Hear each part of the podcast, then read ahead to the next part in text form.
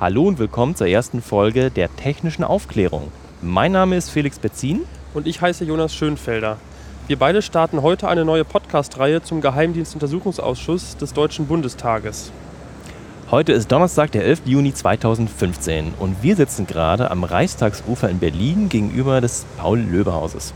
Heute findet nämlich die 52. Sitzung des Geheimdienstuntersuchungsausschusses statt.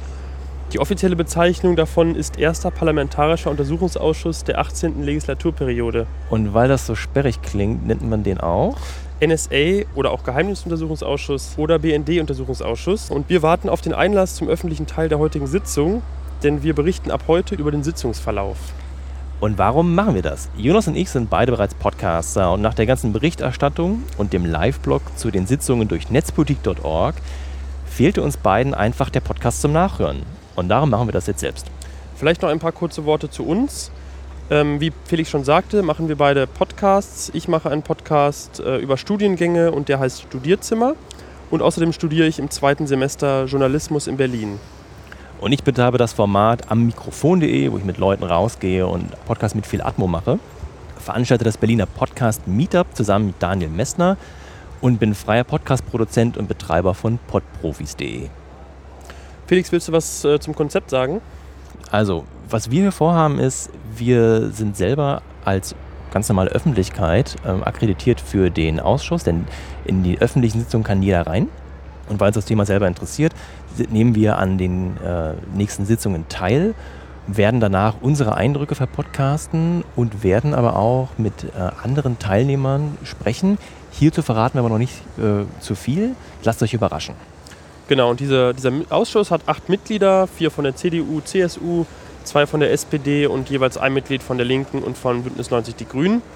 Und findet üblicherweise im Europasaal des Paul-Löber-Hauses statt, also im Berliner Regierungsviertel. Und ähm, genau, es gibt bis zur Sommerpause noch fünf Sitzungen, wozu auch ähm, prominente Zeugen geladen sind, nämlich unter anderem Thomas de Maizière und Ronald Pofalla, die beide ähm, Kanzleramtsminister waren und somit für die Koordination der Geheimdienste im Kanzleramt zuständig waren. Zur heutigen Sitzung sind drei Zeugen geladen. Das ist zum einen Dr. Thomas Kurz, der war 2008 Referatsleiter im Bundeskanzleramt. Dann wird ähm, Guido Müller dort sein, der ist Vizepräsident des Bundesnachrichtendienstes. Und Hans-Josef Vorbeck, ähm, ebenfalls vom Bundeskanzleramt, der war dort 2003 bis 2011 Gruppenleiter. Und bevor Jonas und ich den unsäglichen Versuch starten, die letzten 51 Sitzungen zusammenzufassen, kommt jetzt im Anschluss eine Folge aus meinem Kanal am Mikrofon.de. In der war ich bereits im November 2014 einmal Gast im Ausschuss und hatte die Chance, mit André Meister von netzpolitik.org zu sprechen. Er berichtet uns von seiner Arbeit sowie der Arbeit des Ausschusses und liefert eine prima Zusammenfassung der bisherigen Geschehnisse. Viel Spaß dabei und wir hören uns wieder in der nächsten Folge wenn wir von der heutigen Sitzung berichten. Da müssen wir jetzt nämlich auch hin, weil die müsste jetzt gleich losgehen. So machen wir das. Also, bis zum nächsten Mal. Ciao. Bis dahin. Tschüss.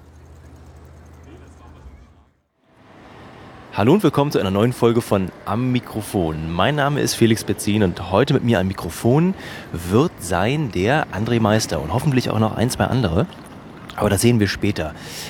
Ähm, was mache ich? Wo bin ich? Ich bin gerade vor dem Berliner Hauptbahnhof auf dem Washingtonplatz und laufe gleich die Rail-Hirsch-Straße rüber zum Bundestag, zu einem der Bundestagsgebäude, hier am Band des Bundes, wie es so schön heißt.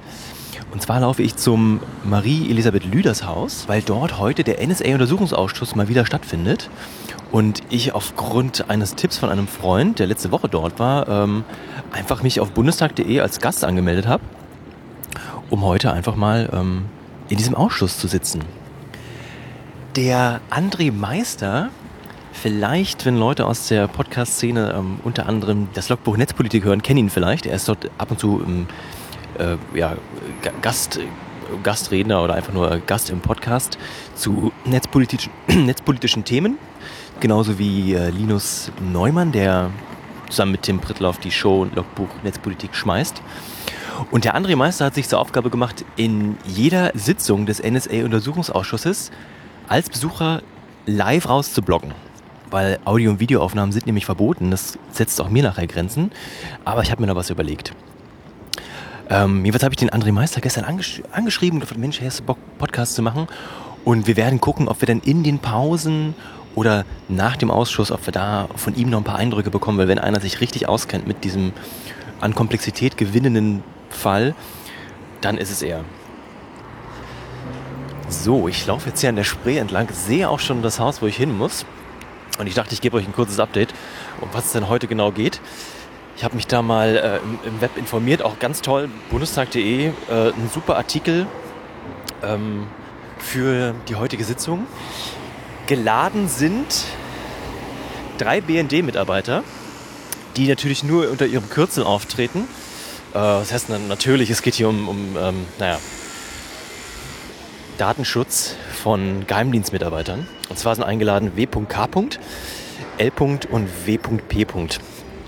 WK wird heute befragt zu allem, was mit Zugriff auf Kabeln zu tun hat durch den BND. Ähm, hier geht es vor allem um den Datenabgriff am Internetknotenpunkt in Frankfurt am Main, der DXIX, einer der größten Internetknotenpunkte der Welt. Dann wird L als Projektleiter zum Thema Iconal befragt.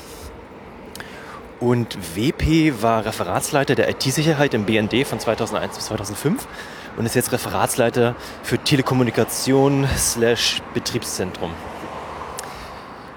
Der Untersuchungsausschuss ist ein Ausschuss des Bundestages, um der parlamentarischen Kontrolle ähm, nachzukommen. Und das Interessante an den Bundestags- oder Untersuchungsausschüssen ist, dass selbst die Opposition sie einberufen kann. Und hier reicht, soweit ich mich da richtig informiert habe, bereits die einfache Minderheit von einem Viertel der Bundestagsabgeordneten. Das kann, wenn man wenn das Parlament äh, günstig aufgestellt ist, halt locker durch die Opposition erreicht werden und wird deshalb auch bezeichnet als äh, ja, das, das geschliffene Schwert der Opposition gegen die Regierung, weil hier natürlich auch vermutet wird, dass die Regierung in jetziger und feuriger Form einen äh, deutlichen ja, Anteil an dem, was jetzt NSA-Skandal genannt wird, hat. Und die Opposition hat äh, über, den, über das Mittel des Untersuchungsausschusses die Möglichkeit, hier parlamentarische Kontrolle walten zu lassen. Wie gerade schon erwähnt, beschäftigt sich der Ausschuss heute mit dem Thema Iconal. Iconal ist äh, auf meinem Radar zumindest relativ neu und bezeichnet eine Operation des BND ähm, zum Datenabgriff in Frankfurt am Main am DXIX Knotenpunkt und die Weiterleitung an die NSA. Kritisch ist hierbei nicht die Weiterleitung, was natürlich eigentlich auch wieder kritisch genug ist, sondern die Frage, der BND bei den weitergeleiteten Daten alle Daten deutscher Bundesbürger vorher rausgefiltert hat. Immerhin handelt es sich ja nun mal auch um einen deutschen Knotenpunkt in Deutschland, wo vergleichsweise nicht nur internationaler Verkehr ankommt, sondern auch deutscher Verkehr, Internetverkehr. Und hier wird halt vermutet, so, ich muss hier mal, sorry übrigens für den Verkehr, bisschen laut, ich muss hier mal über die Ampel. Dum. Ah ja. So, da bin ich wieder. Also dem BND ist es untersagt, Daten deutscher Bundesbürger, welche als ja, sogenannter Beifang äh, in der Auslandsaufklärung mitgesammelt werden, an ausländische Partnerdienste weiterzuleiten. Und das wird heute untersucht.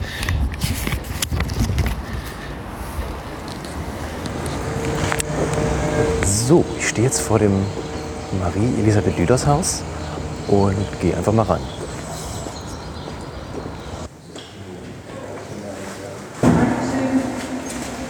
Guten Tag, Herr ist angemeldet, aber ähm, bin nicht ganz sicher, ob das für die ähm, den Gästen okay ist. Können Sie das mal nachschauen?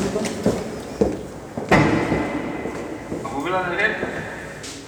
Da muss er sich das drüben melden. Das ist jetzt die Frage, ob er jetzt so hier reinkommt oder ob wir jetzt zum UES müssen.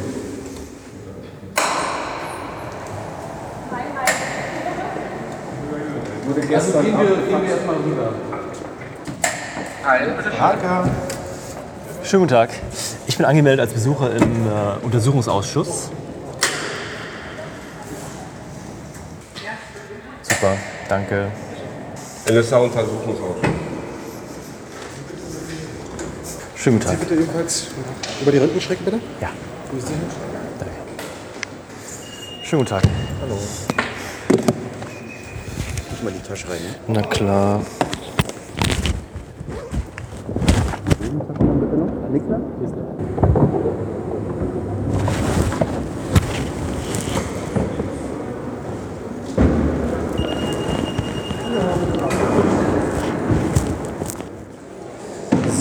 ja fix.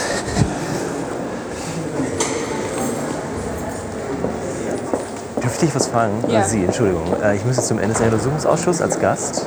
Keine Ahnung. Ich Ah, ich dachte, Sie arbeiten hier. ganz anders. Okay, danke. Ja, können Sie kurz machen. Gehen Sie erstmal durch, bitte, weil wir das alles nach und nach brauchen. Äh, ich bin als Gast beim Ausschuss, Untersuchungsausschuss Genau. NSA geladen. Da gehen Sie hier vorne bitte durch die Glastür. Bis Ja. hinten hindurch. Ja. Zum Aufzug oder nutzen die Treppe, dritte Etage. Dritte Etage. Ja, Danke sehr. Schönen Tag noch. Danke.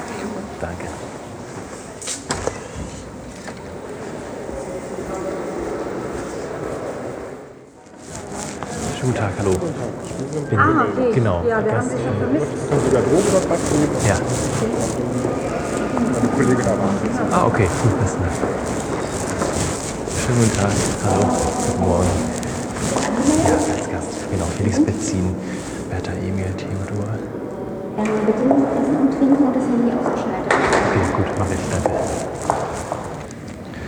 So, dann mache ich mal aus. Herzlich willkommen, André. Schön, dass du Zeit hast für den Podcast. Ähm, Hallihallo. Wir haben es jetzt schon, ich, oh Gott, es ist jetzt schon um vier, glaube ich. Guck mal, es wird schon dunkel Es draußen. wird schon dunkel. grauenhaft. Wir haben gerade sechs Stunden fast ausschließlich miteinander gesessen. Im, im, im was genau eigentlich? Äh, Im Deutschen Bundestag, in den Häusern des Deutschen Bundestages. Der, gerade eben sind wir im Paul-Löbe-Haus, aber wir gehen jetzt wieder rüber in das Marie-Elisabeth Lüders-Haus, die durch diese bekannte Spreebrücke miteinander verbunden Ich sind. mache mal ein Foto für die Hörer, weil nämlich äh, ich habe gelesen, wir sehen ja geradezu, einmal wenn wir durch das Paul-Löbe-Haus durchschauen, Glaswand und das ist das Kanzleramt.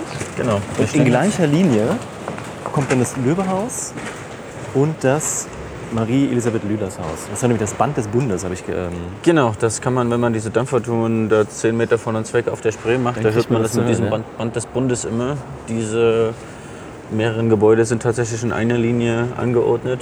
Cool. Wir sind jetzt am Ostende des Löwehauses, am Teil der großen Glasfront an der Spree und gucken Richtung Westen direkt auf das Kanzleramt und gucken Richtung Osten über die Spree auf das Marie-Elisabeth Lüders Haus und da sehen wir den Europasaal, den Ausschuss, in dem unser äh, den Ausschusssaal, in dem unser Ausschuss weiter tagt. Genau, und zwar der NSA-Untersuchungsausschuss, Ausschuss, zu dem wir gleich nochmal kommen. Mich hat überrascht, dass wir genau in der Waschmaschine, äh, dass das unser Saal ist. Da wollte ich schon immer mal rein.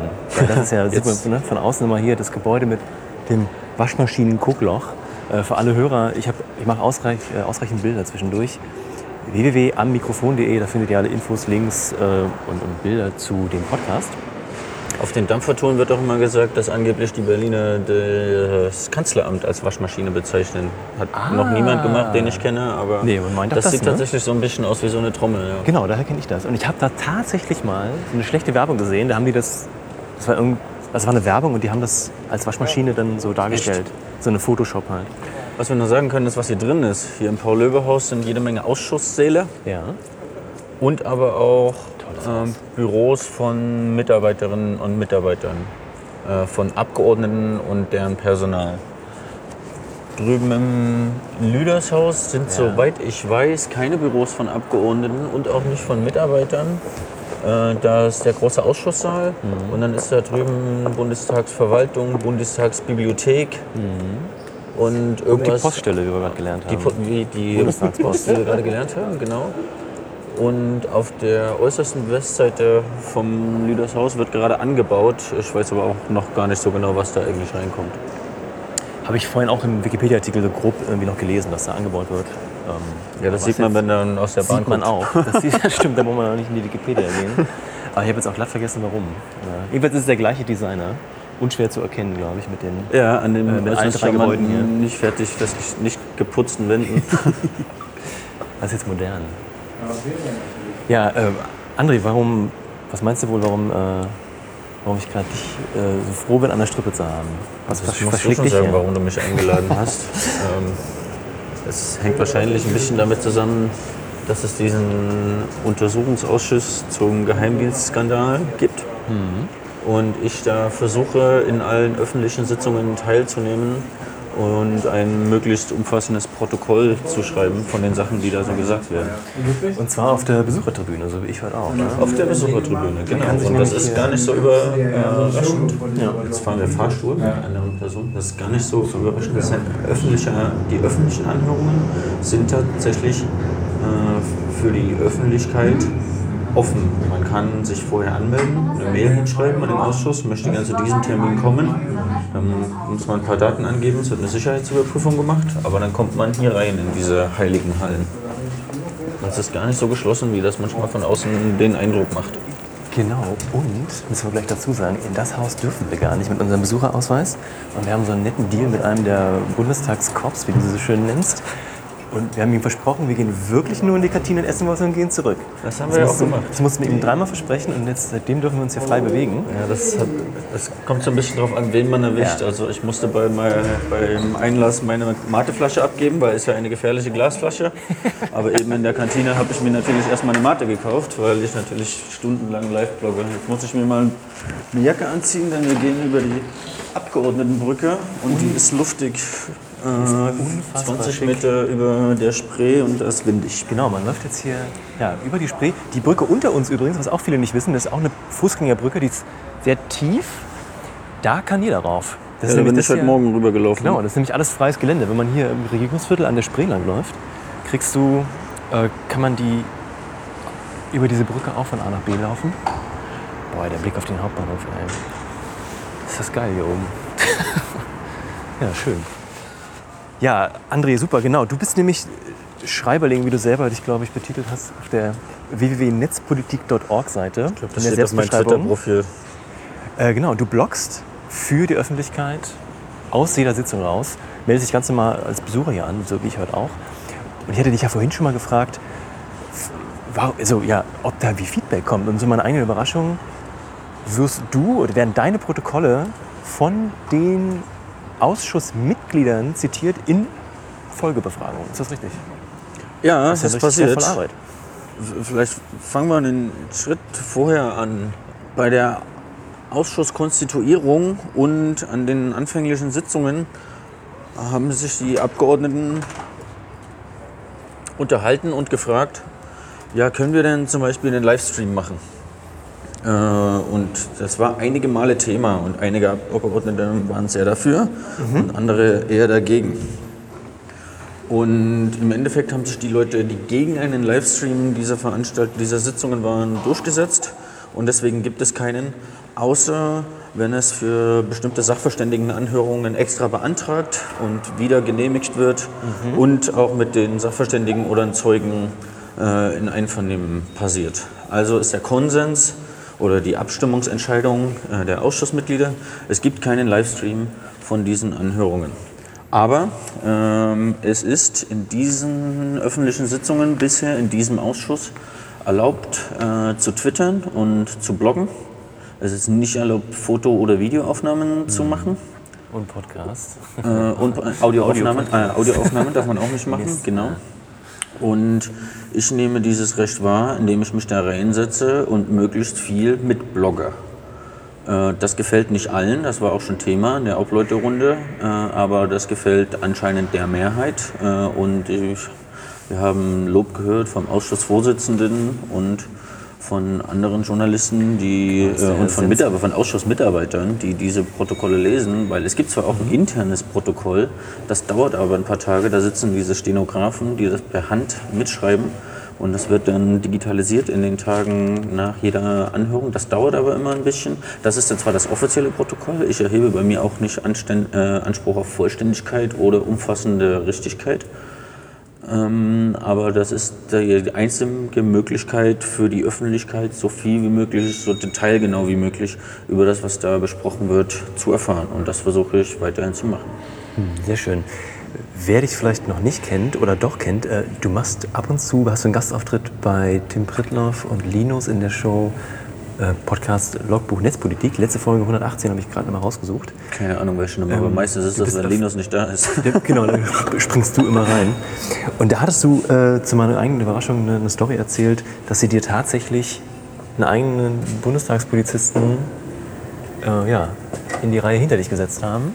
Ja, Weil so einer, wie uns gerade eben entgegenkam. Genau, weil deine, aus, dem, aus dem Fahrstuhl raus. Äh, wir fahren jetzt übrigens im Marie-Elisabeth Lüders Haus wieder runter und wir gehen, glaube ich, in so eine Lounge. Du kennst ja hier Genau, so äh, wir Lounge, fahren äh, jetzt an der Besuchertribüne-Ebene und hier in der Ausschussebene vorbei, fahren mal ins Erdgeschoss, weil hier unten gibt es Sofas. Nice. Ah, verdammt, wir, haben sogar, Sind wir zu weit? wir sind sogar zu weit gefahren. Siehst du, hier, so oft bin ich auch nicht hier drüben. Heute Morgen war ich erstmal im Löwehaus, weil der Ausschuss da die letzten fünf Sitzungen war. Und habe gedacht, dann ist das ja bestimmt wieder. Und habe dann festgestellt, nee, ich muss erstmal hierher. Also wieder eins nach oben. Macht ja nichts. Ja, das war, ähm, weil du gerade erwähnt hattest, dass, dass du Lob kriegst vom Ausschussvorsitzenden und von Abgeordneten. Gab es trotzdem zwischendurch den Versuch oder zumindest die Bedenken, was macht der Typ da, der twittert, der bloggt irgendwie, äh, wir setzen dem jetzt einen, einen Kopf äh, an die Seite. Und das hat ja auch ein bisschen Wellen geschlagen, richtig? Ja. Oh, da sitzen schon ein paar Leute, aber die werden wir einfach unterbrechen. Ach so, das ist jetzt die einzige Lounge-Area hier. Ja, es geht schon. Stefan, können wir, können wir euch hier belasten? Wir machen gerade einen Podcast, hoffentlich geht euch das nicht auf den Keks. Wenn wir zu laut, zu laut reden, dann. Äh okay, cool. Boah, das ist aber auch nett hier. Ja, ich hatte vor zwei Sitzungen, glaube ich, ähm, auf einmal einen Bundestagspolizisten direkt hinter mir sitzen im Ausschuss auf der Besuchertribüne. Das ist mir aufgefallen. Also habe ich ihn gefragt, ob er wegen mir da ist. Das hat, er, so, hat ein Stück gedauert, aber irgendwann hat er das zugegeben. Du hast ihn aber auch gut in den Mangel genommen, ne? Ja, na, es, mein, die haben ja einen grünen Hausausweis und einen Knopf im Ohr. Also es ist nicht so, dass man nicht sehen würde, dass das Bundestagspolizisten wären. Und kenne meine Rechte und wollte dann wissen, ob das für mich ist. Und als er gesagt hat, ja, dann wollte ich natürlich Namen und Dienstnummer wissen. Dann hatte ich das mit in meinen Live-Blog geschrieben. Dann kam der Ausschusssekretariatsvorsitzende zu mir und hat gemeint, was los ist. Und er hat dann auch nochmal durch die Blume bestätigt, dass es um mich geht. Und äh, wenn ich mich umsetze, kommt er auch mit. Äh, und, es geht, und ich habe gefragt, warum ich? Ja, ihr Name ist halt bekannt.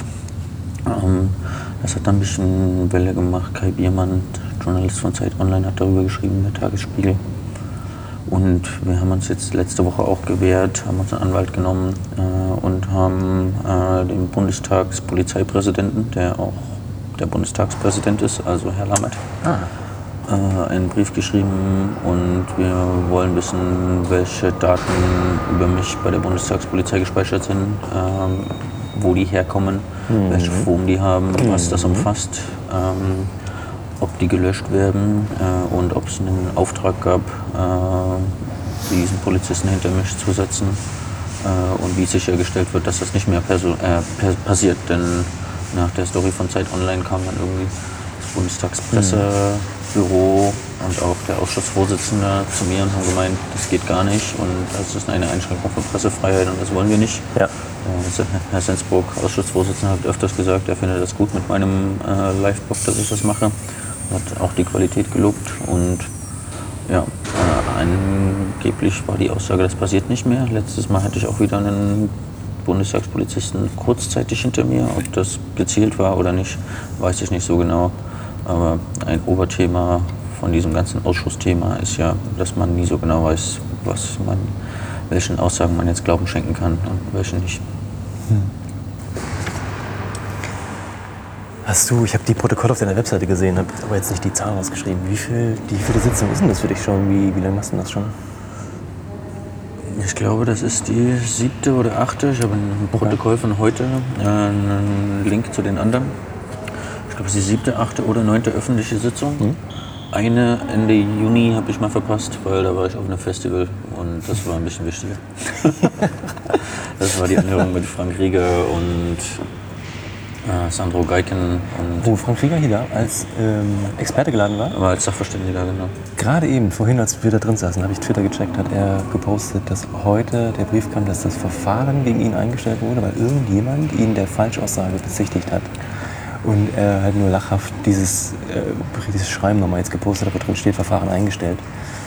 Ja, äh, Frank Genau. Krieger war hier in dem Ausschuss äh, Ende Juni und hat als Sachverständiger von CCC erläutert, wie so eine technische Überwachung überhaupt funktionieren kann an einem Internetknoten, was wahrscheinlich ist, äh, wie das passiert. Linus Neumann, Podcast-Kollege, hat das zusammengeschnitten, das Audio. Äh, von der Sachverständigenanhörung gab es ein Audio. Super. Ähm, und daraufhin hat ein uns bekannter Internetperson äh, Strafanzeige gestellt, dass das alles nicht stimme äh, Okay. und dass äh, Frank Krieger falsche Tatsachen behauptet. Ähm, genau, ich, Okay, ich, der war auch bei klar. uns mal in den Ja, ja. Kommentaren. Ich habe den dann gleich gebannt äh, und habe gesagt, kannst du woanders machen. Verstehe. Ähm, und jetzt kam die Einstellung. Also tatsächlich hätte sich Frank auch auf eine Beweiserhebung ge äh, gefreut, warum das ja, jetzt nicht stimmt, was er gesagt hat nach all diesen hunderten Snowden-Dokumenten und 17 Monaten internationaler Medienöffentlichkeit über die allumfassende Überwachung. Äh, Für Leute, die Frank Rieger nicht kennen, du hast gerade CCC gesagt, das ist der Chaos Computer Club. Äh, ist Frank nicht sogar Sprecher oder war er mal Sprecher? Bin mir ganz ähm, sicher. Ich Mit den Titeln so. muss man beim CCC ein bisschen vorsichtig ne? sein, das wechselt auch. Ja. Aber Frank ist oder war einer der Sprecher des Chaos Computer Club, ja. Ja, cool. Ja, schön. Ich habe ja nun nicht vor, hier die, die ultimative NSA-Untersuchungsausschuss-Sendung zu machen. Für Leute, die sich nicht täglich damit beschäftigen oder nicht jetzt wie ich zum Beispiel noch Netzpolitik, äh, ich glaube jede Woche, jede zweite Woche kommen die raus, äh, verfolgen, so mehr oder weniger. Kommt drauf an. äh, um, um an dem Thema dran zu bleiben.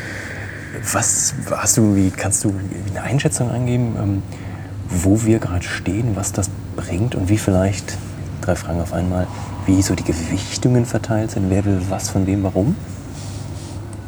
Das sind wirklich viele Fragen auf einmal. Okay, ich fang mal habe auch noch langsam eine. an. Ist das jetzt für die, für die allgemeine Öffentlichkeit, die internationale Politik oder den Ausschuss in Deutschland? Das sind ja auch so verschiedene Ebenen. Mhm. Der Ausschuss hat erst im April angefangen zu arbeiten. Äh, und der Mhm. April, steht, und der April 2014 diesen für Jahres Leute, die 2014. später. Wir haben heute den 13. November, das kann ich übrigens auch mal erwähnen, 13. November. Podcasts werden ja auch in 500 Jahren noch Richtig, ganz wichtig. Genau, und der, also der Ausschuss steht noch ziemlich am Anfang. Der Mhm. wird wahrscheinlich bis Ende dieser Legislaturperiode äh, tagen, was dann 2017, also in drei Jahren sein wird. Und die internationale Aufklärung, ich meine, wir haben ja schon gesehen, die Medienberichterstattung wird weniger. Äh, Es, es macht den Anschein, als ob die, der große Haufen der Snowden-Dokumente, als ob die gröbsten Brocken schon ausgearbeitet worden sind. Zumindest gibt nicht mehr wie ganz am Anfang alle zwei, drei Tage irgendeine Kara-Meldung, sondern äh, alle paar Wochen. Dafür hat sich das verschoben von den initialen Snowden-Dokumenten und Five Eyes. ähm, der, der, der Untersuchungsausschuss hier hat zwar den Auftrag zu untersuchen, wie die Five Eyes ähm, operieren, ob die massenhaft uns ausspähen, eventuell auch für Wirtschaftsspionage, aber vor allem auch die Arbeit des Bundesnachrichtendienstes äh, der darüber gar nicht so amused war, weil der befürchtet hat, dass dadurch, ja, dass, dass ein deutscher Ausschuss überhaupt keine Beweise von Großbritannien oder den USA bekommt äh, und die den Ausschuss einfach ignorieren oder sogar sabotieren.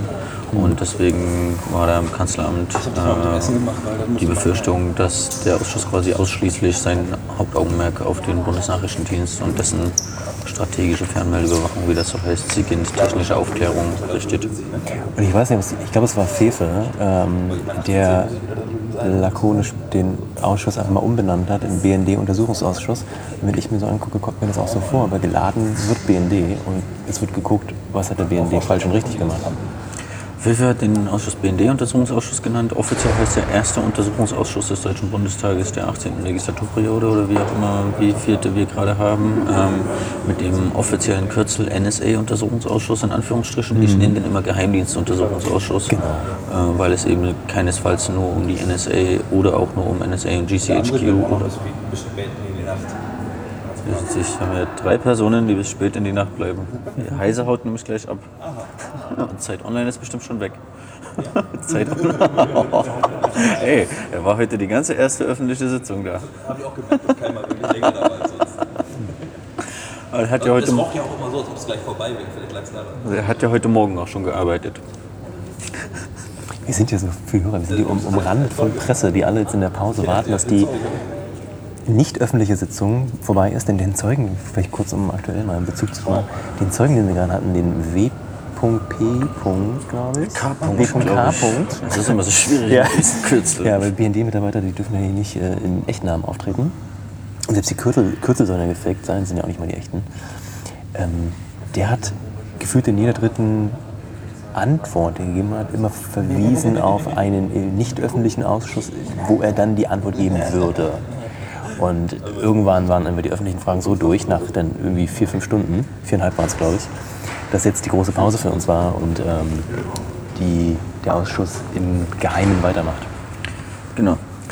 Ah, Irgendjemand hat mir vorhin mal gesteckt, dass das eigentlich mit dem dritten Zeugen schon so Konsens, Konsens, also ist offiziell, hat der Sensburg gesagt, okay.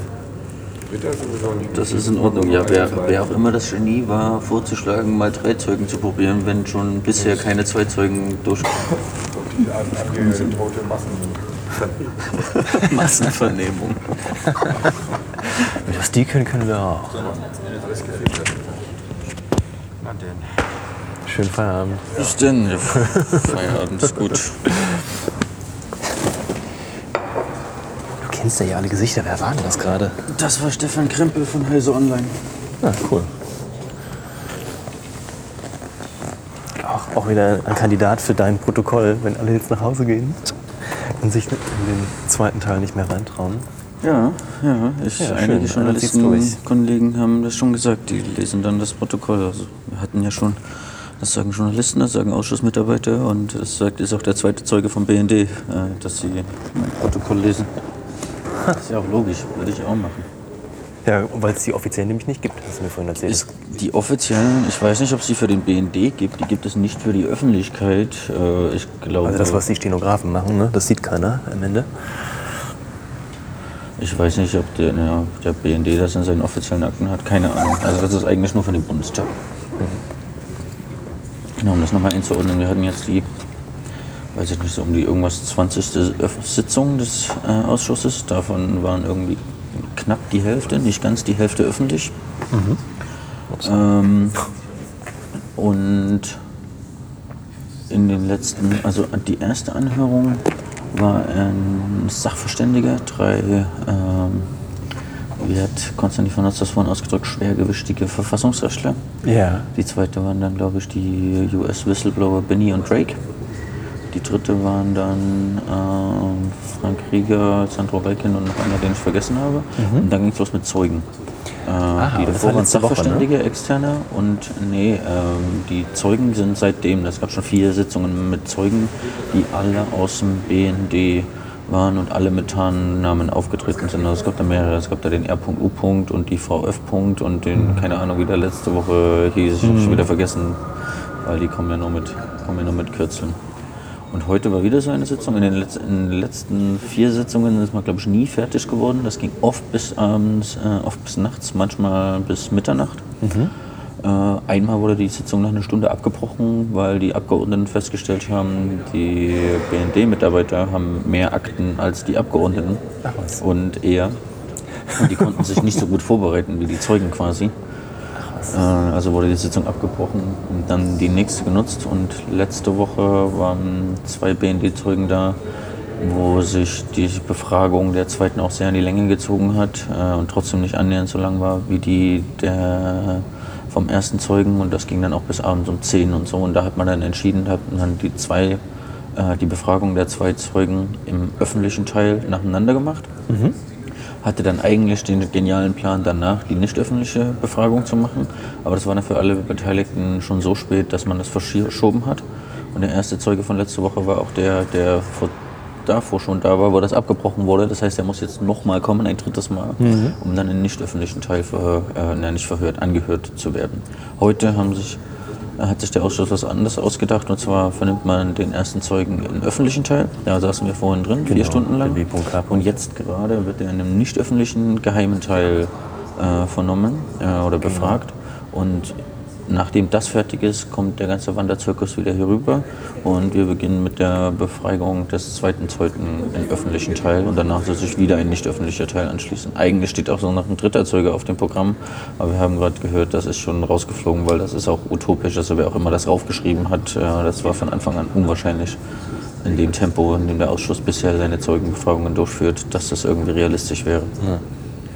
Und genau durch diese Umstellung des Verfahrens hatten wir jetzt die kleine Pause gehabt, ne? nach, dem, nach den ersten viereinhalb Stunden Verhör. Genau, wir konnten jetzt mal als eine Zeugenbefragung kein Verhör. Oh, eine- eine Anhörung, Begrifflichkeiten eine- ja. in den ganzen Thematik ungeheuer aufpassen. Aber ja, wir hatten äh, und haben immer noch eine Pause und die haben wir genutzt, mal rüber in die Cafeteria zu gehen.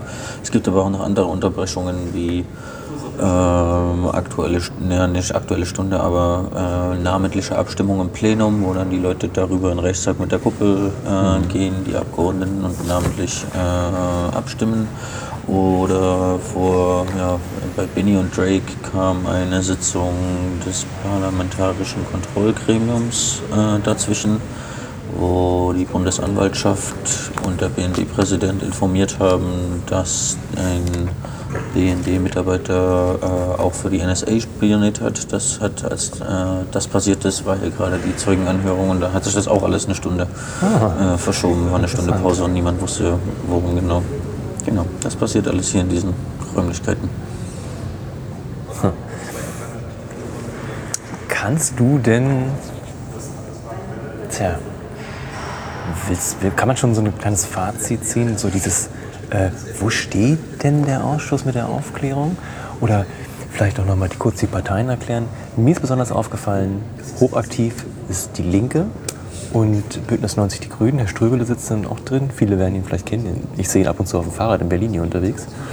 Ähm, die waren wirklich akribisch hinterher, äh, auch wortstark, teilweise vielleicht sogar aggressiv, weil einfach, ähm, ja, es wurde auch offen angesprochen, dass, dass der Anzuhörende sich da windet und immer wieder auch guckt, das fand ich auch interessant, wenn er nicht weiter weiß, guckt er nicht zu seinem Rechtsbeistand, den er auch noch mitgebracht hat, ein Rechtsanwalt, der neben ihm sitzt, der relativ wenig sagt, sondern er guckt immer rüber, Noch. rüber zu Herrn Wolf, dem Vertreter der Bundesregierung, nach dem Motto, ey, ich arbeite, für, ne, BND ist ja irgendwie, ihr habt ja auch politische Ziele. Ähm, und dann immer so schulterzuckend, auch nach Aussagen, das fand ich schon. Er sagt irgendwas und dann guckt er zurück, guckt, dreht, muss ihn nach hinten umdrehen ne, und zuckt mit den Schultern so nach dem Motto, äh, ja, weiß ich nicht. Darf ich das sagen oder nicht? Ich, jetzt ist es raus, aber ey, sorry, ey. Äh, ne? Und dann wieder Blick nach vorne zu Herrn Sensburg, dem Vorsitzenden, und zack, Herr Ströbel kommt mit der nächsten Frage. Äh, eine interessante Dynamik. Kannst du, was, kannst du was zu diesen Dynamiken sagen? Du hast ja vorhin noch die Frage nach dem Zwischenstand äh, gestellt, aber die können, wir, die können wir anders mal machen. Vielleicht stellen wir ganz kurz äh, die Mitglieder vom Ausschuss vor. Gut. Äh, es sind jeweils ein Ob, äh, eine Obperson, ein Obmann oder eine Obfrau der äh, Oppositionsparteien.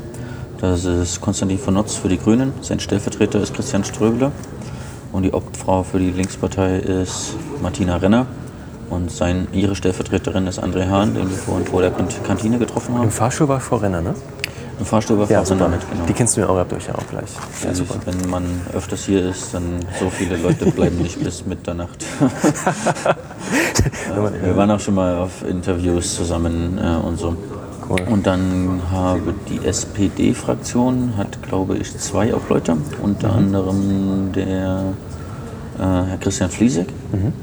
äh, plus Stellvertreter und die Unionsfraktion hat glaube ich vier äh, Obleute, wo federführend vor allem der Herr Kiesewetter ist. Äh, plus Stellvertreter. Das heißt, da sieht man schon mal so ein Machtungleichgewicht. Die Opposition hat nur zwei Sitze, die SPD zwei, die CDU, also CSU vier. Ja, und, dem, und das ist äh, Und die äußerst stellen relevant. Vorsitzenden. Die Union stellt außerdem den Vorsitzenden Herrn Sensburg, das stimmt. Was ja auch da, das ist mir immer aufgefallen. Er kommt mir jetzt wahnsinnig sympathisch vor und sehr engagiert und äh, ist für Gleichgewicht, äh, äh, ist, ist ihm wichtig. Aber das Bild, was ich von ihm hatte, von vor Wochen, von dem Ausschuss, war nicht so rosig. Ja, das also als der Ausschuss eingesetzt wurde, gab es ja noch einen anderen ersten ursprünglichen Vorsitzenden, äh, wo ich leider gerade schon vergessen habe, wer das war, auch von der Union. Der wurde dann aber noch vor der allerersten Sitzung in der allerersten Woche wieder abgezogen, ist davon wieder zurückgetreten. Und die Vermutung ist so ein bisschen, dass er dann gesagt bekommen hat, äh, dass er in einem Ausschuss, der als Auftrag hat, zu ergründen und für die Öffentlichkeit zu bearbeiten, herauszufinden, wie funktioniert die digitale Massenüberwachung der modernen Geheimdienste, vor allem der Five Eyes, aber auch äh, der Bundesrepublik. Und was bedeutet das? Welche, welche Rechte werden da verletzt und was kann man dagegen tun? Welche Gesetze muss man ändern? Welche Initiativen muss man starten und so?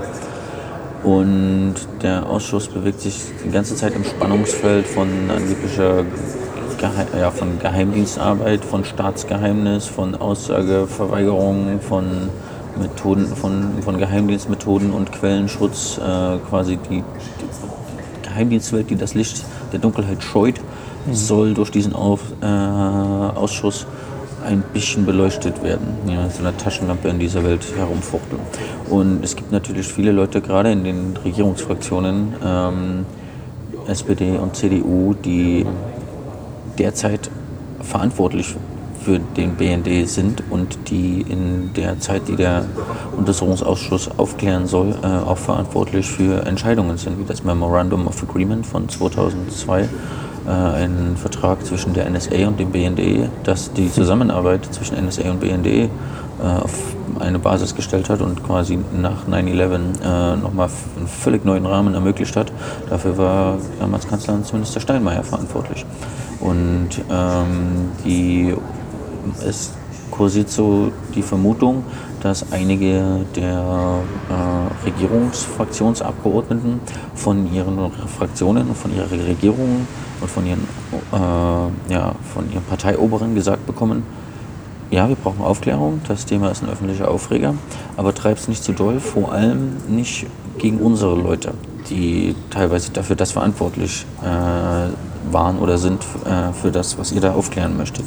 Und das ist die These, warum der erste Vorsitzende zurücktreten musste. Hm. Sensburg ist dann da reingekommen, hat am Anfang ein bisschen einen Eindruck gemacht, als ob er seinen Platz da drin noch sucht. Und mein erster Kontakt mit ihm war, als er im April oder Mai noch meinte, der Edward Snowden soll endlich mal Originaldokumente auf den Tisch legen, sonst macht er sich langsam unglaubwürdig, wo ich gedacht habe, hatte der das Jahr davor verpasst mit den hunderten Originaldokumenten, PDF-Dokumenten, die im Internet stehen, äh, in Büchern abgedruckt wurden Mhm. und die niemals irgendwo in Zweifel gezogen werden, dass die irgendwie äh, eine Fälschung wären oder so, ganz im Gegenteil. Die werden auch bestätigt von den Die entsprechenden sogar Stellen. teilweise noch bestätigt wurden. Ja, das war mein erster Eindruck. Tatsächlich äh, ist der ambivalent. Am Anfang hat er gefragt, äh, ob die Zeugen befragt, ob die Mitarbeiter bei der NSA auch grillen und so belangloses Zeug.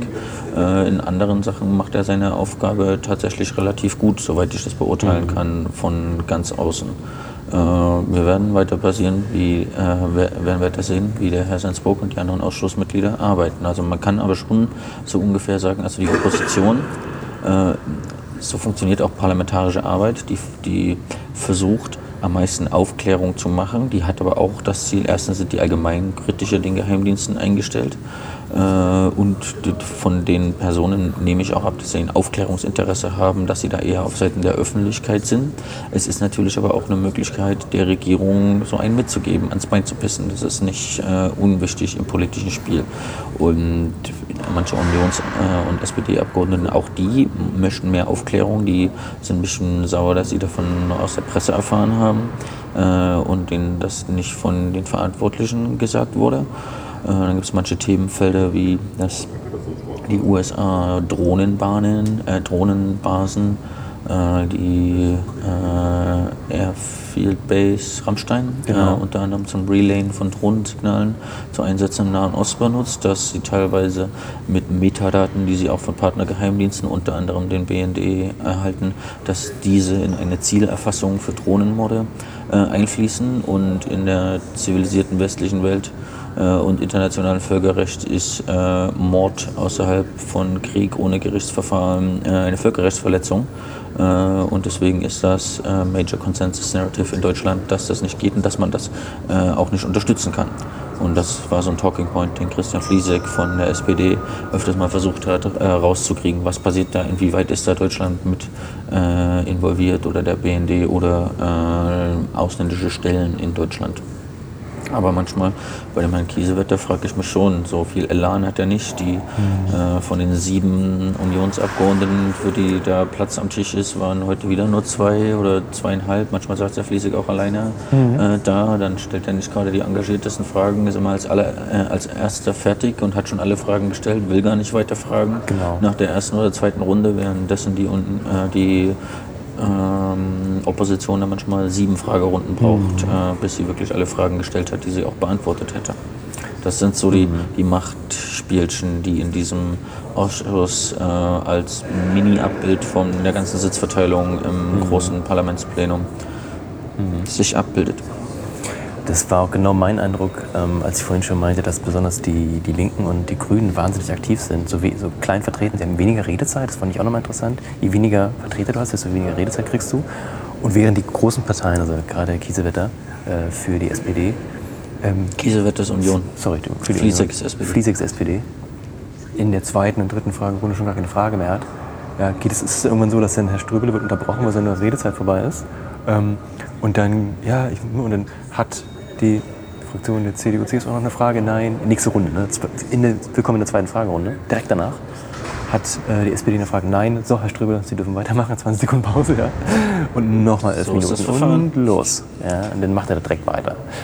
Ähm, Bevor ich es vergesse, die Frau Renner von den Linken.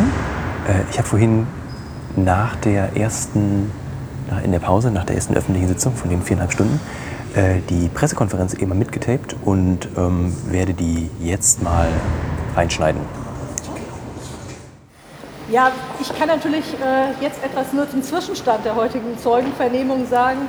Ich denke, Sie haben auch äh, mitgenommen, dass es erneut äh, eine äh, sehr interessante Rechtsdefinition im BND gibt, dass nämlich Metadaten keine personenbezogenen Daten seien und dass deswegen die massenhafte Erfassung von Metadaten, insbesondere im Ausland, offenbar auch äh, unter datenschutzrechtlichen, aber auch unter grundrechtlichen äh, Gesichtspunkten keine Probleme darstellt.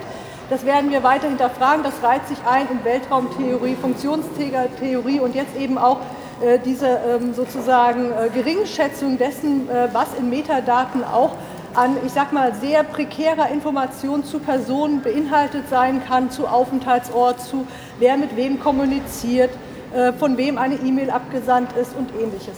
Ähm, Dann spielt heute sicherlich eine Rolle noch die Frage, gab es eine Weitergabe der Daten aus Iconal an die NSA? Ich denke, da sind wir jetzt ein Stück weit weitergekommen, sodass wir davon ausgehen können, dass auch Inhaltsdaten wie Metadaten weitergegeben wurden und möglicherweise, aber ich sage jetzt auch tatsächlich nur möglicherweise, durch den NSA an einen anderen Geheimdienst des Five Eyes-Verbundes die Daten dann auch noch äh, ähm, weitergegeben sein worden könnten, ganz konjunktivisch. Ähm, zur Frage Massenüberwachung, ähm, da gibt es ja immer wieder die Versuche der Großen Koalition, auch durch Eingangsstatements nochmal deutlich zu machen, dass es diese Massenüberwachung, diese anlasslose nicht gegeben hat. Ich denke, bei einer Erfassung von millionenfachen Daten, die dann ausgewertet werden, muss man von Massenüberwachung sprechen. Und wir haben tatsächlich auch sehr große Probleme, ob der Anlassbegriff, also der Begriff, unter dem überhaupt in unsere alle Grundrechte, aber auch in die Rechte von Bürgern anderen Staaten eingegriffen wird, durch ähm, die Bereitstellung von Selektoren erfüllt ist. Weil nach unserer Rechtsauffassung ist es so, dass in den Personen, zu denen Daten erfasst werden müssen, tatsächlich die Gründe legen müssen, um dort in die Grundrechte einzugreifen und äh, diese Gründe nicht zum Beispiel durch hunderttausendfache Selektoren generiert werden können, die, so denken wir, auch kaum der Kontrolle, insbesondere jenseits des BND unterliegen. Das ist ja eine Selbstkontrolle durch Hausjuristen. Ähm, diese Selektoren äh, schaut sich niemand an, auch seitens der ähm, politischen, parlamentarischen wie juristischen Ebene. Und auch das äh, werden wir weiterhin als Fragestellung, gab es Rechtsverstöße seitens des BND zu bearbeiten haben. Können Sie noch mal sagen, warum Sie jetzt davon ausgehen, dass deutsche Daten weitergegeben wurden? Denn genau das hat der Zeuge ja mehrfach ähm, zurückgewiesen oder bestritten. Also er hat ja gesagt, im Testbetrieb sind äh, Daten erfasst worden und die G10-Filter haben nicht vollständig funktioniert. Und äh, dann gab es auch eine Datenweitergabe. Ähm, wenigstens beim leitungsgebundenen Verkehr, beim paketvermittelten Verkehr hat er das nochmal eingeschränkt. Ähm, Problem für uns ist ja tatsächlich, deswegen habe ich gesagt, es ist nur ein Zwischenstand. Genau an der Frage, wie viele Daten wurden erfasst, welche Daten wurden erfasst, wie wurden die bearbeitet und weitergegeben. Da wurde ja immer wieder auf den nicht öffentlichen Teil der heutigen Zeugenvernehmung verwiesen, sodass äh, ich jetzt auch tatsächlich mich an vielen Stellen ein Stück weit mit einer abschließenden Einschätzung zurücknehmen muss. Aber ich denke, wir haben ja alle gespürt, dass eben gerade diese interessanten und kritischen Teile in den nicht öffentlichen Teil verschoben wurden. Und wenn da nichts wäre, dann hätte man es ja auch heute Morgen, denke ich, relativ deutlich sagen können. Wir werden also sicherlich uns in geeigneter Form nach der nicht öffentlichen Sitzung nochmal ähm, sozusagen äh, Gehör verschaffen, aber dann natürlich unter den Einschränkungen, dass wir dann die Details sicherlich nicht mehr nennen können. Und die Tatsache, dass er sagte, es wurden nicht Millionen Daten übermittelt, sondern nur ein paar hundert im Jahr? Ich denke, da, da, das ist eben so der Kniff. Ja? Also wir, wir haben ja da schon mittlerweile die Erfahrung gemacht, dass ähm, die Begriffe umgedeutet werden. Also Metadaten sind keine personenbezogenen Daten. Was auf dem Satellit stattfindet, hat keine G10-Relevanz. Funktionsträger sind keine Grundrechtsträger und so weiter. Und das ist auch so ein Kniff, weil sich diese Mengenangaben immer nicht auf die erhobenen Daten beziehen, da haben Sie ja dieses, ich finde, untaugliche Bild des Köchers, der in den Strom gehalten wird oder fließen die Daten nur durch. Für uns ist tatsächlich das Datenverarbeitung auch nach Datenschutzgesetz, weil die Erhebung schon ein Prozess ist, wo in Grundrechte eingegriffen wird. Wenn er von Hunderten spricht, dann ist es immer am Ende der Selektion, am Ende der Filterung. Ähm, das mag sein, aber uns interessiert tatsächlich auch der Prozess vorne am Kabel, vorne am Satellit. Wie viele Daten werden dort eingegriffen, weil jeder Eingriff dort ist tatsächlich auch für uns verbunden mit Grundrechts- und Bürgerrechtseingriffen, nicht erst die Verarbeitung der Daten. Da haben wir einfach vom BND divergierend eine andere Interpretation des Bundesdatenschutzgesetzes. Das war Frau Renner von der Linkspartei. Ähm, wie man sicherlich rausgehört hat, sie ist noch nicht überzeugt und äh, sieht jetzt dem nicht öffentlichen Sitzungsteil ähm, entgegen, an dem wir nicht teilnehmen dürfen und von dem sie wiederum nichts erzählen darf, weil was da geteilt wird, ist so geheim, dass sie auch vor der Presse nicht überreden darf. Ähm, aber das Engagement an der Aufklärung der Sache ist wirklich äh, für einen Laien wie mich hier als Besucher ähm, offensichtlich. Ja, vielleicht so viel zu den ähm, Machtverhältnissen. Rolle des BND, der Zeugen? Gerne. Also bei den Zeugen, um mal einen Humor aus dem Film zu benutzen, ist wie mit Pralinen, man weiß niemand, was man bekommt. Ähm, es gibt tatsächlich manche Zeugen, die sind so stur in dieser Geheimdienstwelt von wir sind die Secret Agents, was wir machen ist top secret, äh, da darf nie jemand was erfahren, vertraut uns, wir haben recht, wir machen das Richtige. Die kommen in den Ausschuss und empfinden die ganze Vorladung als lästig und wollen den Ausschuss gar nicht unterstützen. Und die sagen dann die ganze Zeit, dazu sage ich nichts, äh, das geht nur äh, nicht öffentlich. Äh, oder auch, habe ich vergessen, das war letzte Woche eine hm, Mitarbeiterin, die Schön. hatte echt Amnesia vom Feinsten. Also die hat an so viel nicht erinnert, das hat kein anderer Zeuge sich vorher geleistet. Richtig gut ist es auch, wenn du, wie du beschrieben hast, äh, es gibt in der Zeugenanhörung in der Mitte ist ein Tisch mit der, dem Zeugen oder der Zeugin. Daneben ist ein Rechtsbeistand. Mhm. Das ist bisher beim BND meistens der Rechtsanwalt Johnny Eisenberg, der auch äh, ziemlich bekannt ist in Berlin. Äh, der sagt mir auch was da. Johnny Eisenberg, das ist so der Mann fürs Grobe, äh, hat schon einige Celebrities ähm, verteidigt äh, auch in der Berliner Linken öfters mal was gemacht, aber der ist so, alles was groß und aufsehenerregend ist, ist so sein Ding. Äh, und der kann auch mal laut werden. Der war bisher sehr zurückhaltend heute. Und vor den, Abgeordneten, äh, vor den Zeugen ist eine Reihe äh, an der Abgeordneten und Ausschusssekretariat. Mhm. Hinter denen sitzen die äh, jeweiligen Referenten und Mitarbeiter. Aber hinter den Zeugen, wie du schon benannt hast, ja. sitzt eine ähm, Abordnung von Leuten aus der Regierung. Also der Herr Wolf, das ist der Beauftragte für den NSA-Untersuchungsausschuss im Bundeskanzleramt. Äh, und der hat so für die Regierung ein bisschen den Hut auf. Da sind aber auch Leute aus dem Innenministerium, aus dem Verteidigungsministerium, äh, aus dem Auswärtigen Amt und aus anderen Ministerien. Mhm. Aus dem, äh, einer ist da immer mit Uniform. Und es gibt auch Leute, die sitzen noch hinter denen, die haben gar keine Namensbezeichnung, Mhm. äh, auch gar kein Namensschild. Und da kann man davon ausgehen, dass mindestens manche von denen äh, vom Bundesnachrichtendienst selber kommen. Dann sind da noch Vertreter der Länder, Stenografen, äh, sind ein paar Leute, die da unten drin sitzen. Und ist nicht so, dass der Kanzleramtschef gleichzeitig auch über dem BND steht? Herr Wolf ist, in, ist Kanzleramtsbeauftragter für diesen Ausschuss. Und er ist ja der, der interveniert und im Zweifel sagt, äh, Frage unzulässig, nicht beantworten. Steht nicht zu Ihrem Untersuchungsbeauftrag- äh, Auftrag, bitte schonen Sie den nicht. Zeugen. Genau. Der Zeuge bemüht sich hier, bitte strengen Sie sich. Also der immer wieder den Zeugen schützt und, und ähm, ihm auch dann ins Wort fällt äh, gegenüber der, dem Ausschuss. Also sehr, sehr interessante Dynamik. Ja, und das, äh, was du vorhin auch angesprochen hattest, also heute war es, ich bin busy mit Mitschreiben, deswegen kann ich nicht so viel runtergucken wie du, aber ich kenne das auch von anderen ähm, Anhörungen und auch von anderen Ausschüssen. Weißt du, wenn da eine brisante Frage kommt, wo man denkt, ach, endlich stellt mir jemand eine richtige Frage. Und jetzt bin ich aber auf die Antwort gespannt, dann gucken die Zeugen so nach links zur Bundesregierung und dann kriegen die irgendein Signal und dann heißt Entschuldigung, ich kann mich nicht erinnern. Oder wenn, dann kann ich das nur in nicht öffentliche Sitzung sagen. Also das passiert da, ja. Äh, manchmal greift auch der Anwalt äh, äh, ein, der nichts zur Sache sagen darf, äh, aber den ähm, jeweiligen Zeugen inhaltlich beraten darf. Aber die Regierung ist dafür, ist da aufzupassen, dass die Zeugen nicht so viel äh, zu viel preisgeben und den Quellen- und Methodenschutz der Nachrichtendienste zu gewährleisten und auch so ein bisschen kontrollieren, dass der Ausschuss seinen Untersuchungsauftrag äh, ja, ernst nimmt und nicht zu weit davon abweicht, wobei die natürlich unter, äh, unterschiedliche Perspektiven haben.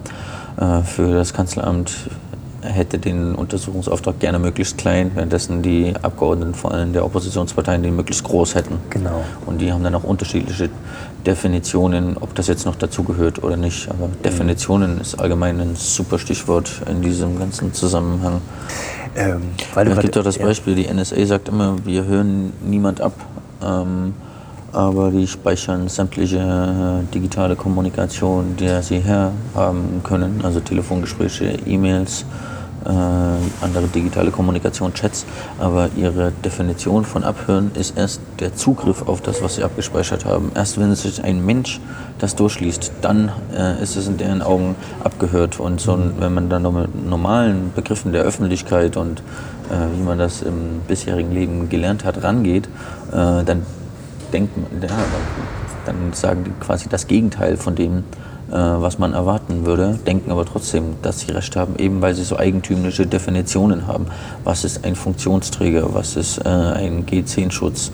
Äh, was, ist, was ist Abhören? Äh, ist, zählt das, hast du mitgelesen oder zählt das schon ab der Speicherung? Zählt das dadurch, wenn ein Algorithmus das so sucht?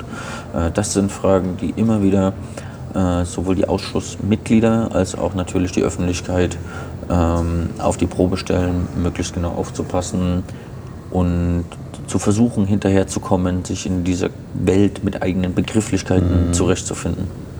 Und das sind Begriffe, äh, ich hatte mir vorhin an mitgeschrieben, ähm, Bundesbürger haben keine Grundrechte, wir sind Grundrechtsträger.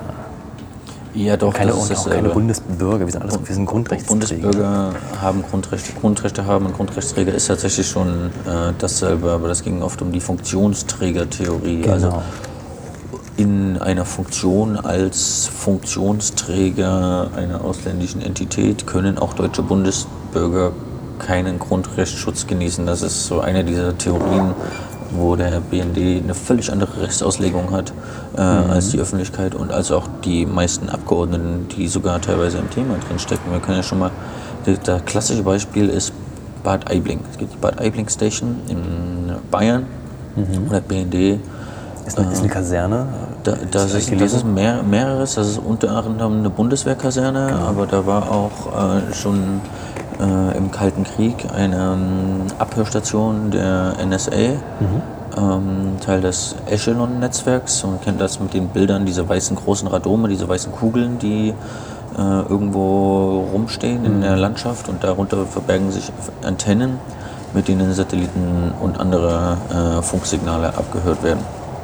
Äh, der, die NSA ist dort ausgezogen und hat äh, das wieder dem BND gegeben und der BND hat, ich glaube, dieses Jahr sogar seine Tarnung als äh, Bundeswehrliegenschaft XY, keine Ahnung welcher Begriff das immer war, dort aufgegeben und hat sich ein Schild hingeschraubt, so jetzt ist hier der BND.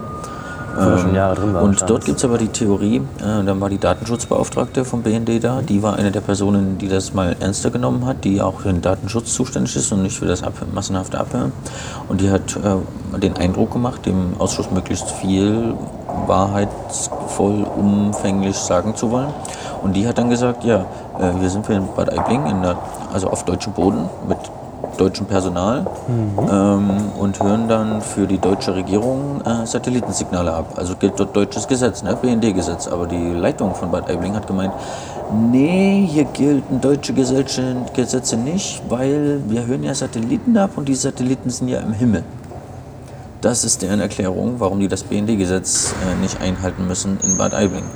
Äh, und da fragt man sich dann wirklich schon, welche Rechtsauslegung habt ihr da und wie könnt ihr das jemals einem Gericht erklären? Das Problem ist, dass sie das nicht müssen, äh, dass, genau diese Demokra äh, dass genau diese demokratische Kontrolle nicht funktioniert und nicht annähernd ausreichend funktioniert. Das ähm, es ja nur so ein kleines Kontrollgremium hier im Bundestag gibt, das parlamentarische Kontrollgremium, wo ein paar Abgeordnete drin sitzen, die in geheimer Sitzung vom BND Sachen erzählt bekommen, was sie denken, was sie wissen sollten, was relevant ist. Äh, da- die haben aber nicht wirklich, zumindest nimmt das niemand wahr, äh, die Möglichkeit, jetzt mal unangekündigt zum BND zu gehen und sich Akten umzugucken, einsehen, genau. Akten einzusehen Ja. äh, und rauszukriegen, wie das wirklich alles funktioniert. Es gibt den Wolfgang Neskowitsch, der ein ex-linken Abgeordneter, der aber jetzt nicht mehr im Bundestag ist. Der war auch in der parlamentarischen Kontroll, im parlamentarischen Kontrollgremium und der hat das tatsächlich mal gemacht. Der hat sein Recht wahrgenommen und ist zum BND gegangen und hat ein Praktikum gemacht äh, für eine Woche und hat versucht, da mehr rauszufinden. Nur das hat außer Wolfgang Neskowitsch kein einziger Bundestagsabgeordneter jemals gemacht. Aber was man dort erfährt, also die haben ein kleines bisschen mehr Kontrollrecht, als die meisten wahrnehmen. Äh, das ist aber auch nur außer gewöhnlich. Also als Ab- Abgeordneter hat man ja auch nicht so viel Zeit, jetzt mal eine Woche äh, in Bayern zu wohnen äh, und das zu tun. Allein hier den Ausschuss durchzuhalten. Allein Ne? Immer, das ist, da sind die auch schon ja sonst noch für Sitzungen und Parteisitzungen und äh, Abgeordnete sein ist ein ganz schön harter Job, wenn man, die, wenn man seine Arbeit ernst nimmt. Aber ja, das System ist das System der demokratischen Kontrolle ist extrem unwirksam, unausgegoren. Wir sehen es ja in den USA, wo mit dem Pfizer-Code ein geheimes Gericht in geheimer Sitzung geheime Interpretationen von Gesetzen liefert und damit geheime Entscheidungen fällt, äh, dass die NSA alle halbe Jahr einen Freibrief bekommt, sämtliche äh, Mobilfunkverbindungen von Telekommunikationsanbietern äh, aufzusaugen. Und das ist keine demokratische Kontrolle, deren beständig sich immer und sagen, ja, wir sind von allen äh, sämtlichen Bereichen der Politik, Judikative, Exekutive, Legislative kontrolliert. Ja, wenn so Kontrolle aussieht, dass ein geheimes Gericht geheime Entscheidungen, geheime Interpretationen von Gesetzen äh, liefert, sorry, nee, das ist es nicht. Das ist äh, Teil eures äh, geheimen Systems und äh, fast alle Abgeordneten haben sich gewundert, was sie von Snowden alles noch aus der Presse erfahren. Selbst Hans-Christian Ströbel und Wolfgang Neskowitsch, die jahrelang in diesem Kontro äh, Kontrollgremium saßen, äh, denen war nicht bekannt, äh, was sie dann aus Snowden und auch der Süddeutschen lernen. Vorhin äh, gab es eine schöne Situation. Da hat die einer aus der Opposition, also eine, äh, eine Partei, hat eine Frage gestellt und zitiert aus, ich glaube diesmal war es der Spiegel oder die, also Süddeutsche. Süddeutschen Spiegel höre ich die ganze Zeit. Ähm, und dann war der Anzuhörende wieder, hat sich gew- gewunden, hat es nicht konkret beantwortet, dann wurde die Frage dreimal gestellt. Das hat sich richtig hochgeschaukelt, bis dann wieder Herr Wolf reingegrätscht ist mit interessanterweise der Begründung, ja, diesen Artikel gibt es, den haben wir ja irgendwie alle gelesen. Ähm, der bezieht sich aber auf illegal erworbene Dokumente, die wiederum Verschlusssache sind. Das heißt, auch wenn Sie diese Frage zitieren mit Infos aus Verschlusssachen, ist der Vorgeladene nicht, kann nicht gezwungen werden, das zu beantworten, weil diese Informationen ja gar nicht öffentlich sind. Die dürften Sie ja gar nicht wissen. Und damit war das ganze Ding hin. So, ich so, what? Ja. Genau, es ging um Iconal, die Glasfaser-Abschnurschel-Aktion des BND in Frankfurt, am Frankfurter Netzknoten. Ja. Das hat die Süddeutsche, also der Rechercheverbund von Süddeutsche NDR, WDR, äh, in einer großen Story enthüllt im Oktober und hat sich dabei auf streng geheime Dokumente des BND berufen. Und das, diese süddeutsche Bericht hat vorhin Hans-Christian Ströbele äh, zitiert. Und genau, die Bundesregierung, also Herr Wolf hat gemeint, äh, illegal beschaffte Dokumente darüber, selbst wenn es in der Presse stand, dürfen sie sich dazu nicht äußern. Also das kennen wir auch aus den USA und tatsächlich auch aus anderen Bundesbehörden. Wenn man äh, Behördenmitarbeiter ist und eine Verschwiegenheitsverpflichtung als Teil des Arbeitsvertrags unterschreibt, darf man über geheime Dokumente in der Öffentlichkeit nicht sprechen, selbst wenn diese Dokumente von anderen veröffentlicht werden. Das ist skurril, das ist gegen jeden gesunden Menschenverstand. In der Logik dieser, äh, dieser Dienste und Behörden äh, ist, ist, mag das in sich schlüssig sein. Äh, aber da wird äh, Behördenmitarbeitern verboten, der Öffentlich dem Ausschuss vor der Öffentlichkeit äh, zu darüber zu sprechen, über das, was ohnehin schon öffentlich bekannt ist. Und wir müssen mal ganz ehrlich sein, also der Herr Wolf hat der Presse vorhin damit ganz schön einen Tritt verpasst, aber wir haben eine Pressefreiheit. Äh, eine Presse darf sich mit Informanten treffen, eine Presse darf auch geheime Informationen äh, veröffentlichen, wenn sie veröffentlichungsrelevant sind. Ähm, und der hat so hat also die Presseberichterstattung fast als illegal bezeichnet. Äh, das geht nicht in einer Demokratie, in dieser Demokratie. Äh, das ist ein Grundrecht auf Pressefreiheit äh, und die Öffentlichkeit hat auch ein Recht, diese Informationen wahrzunehmen. Ähm, das war ein ganz schöner Seitenhieb. Kann man dann auch seine Schlüsse draus ziehen. Und ohne Presse und ohne Whistleblower, die geheime Dokumente an die Presse geben, hätten wir den ganzen Ausschuss gar nicht. Das ist manchmal, das ist manchmal so skurril. Genau, es darf wir haben einen Brief ja. vom Kanzleramtschef bekommen, äh, die Abgeordneten haben den bekommen und wir haben den veröffentlicht auf Netzpolitik, äh, wo drin stand, dass mit dem Leaken geheimer Dokumente geht mal gar nicht und wenn das nochmal passiert, dann gibt es Strafanzeige. Das sagt das Kanzleramt, äh, der Kanzleramtschef, den Abgeordneten des Untersuchungsausschusses. Aber den Untersuchungsausschuss gibt es nur, weil ein Whistleblower äh, geheime Dokumente an Journalisten gegeben hat, die dann Sachen berichtet haben, die im öffentlichen Interesse sind. Skurrile Situation.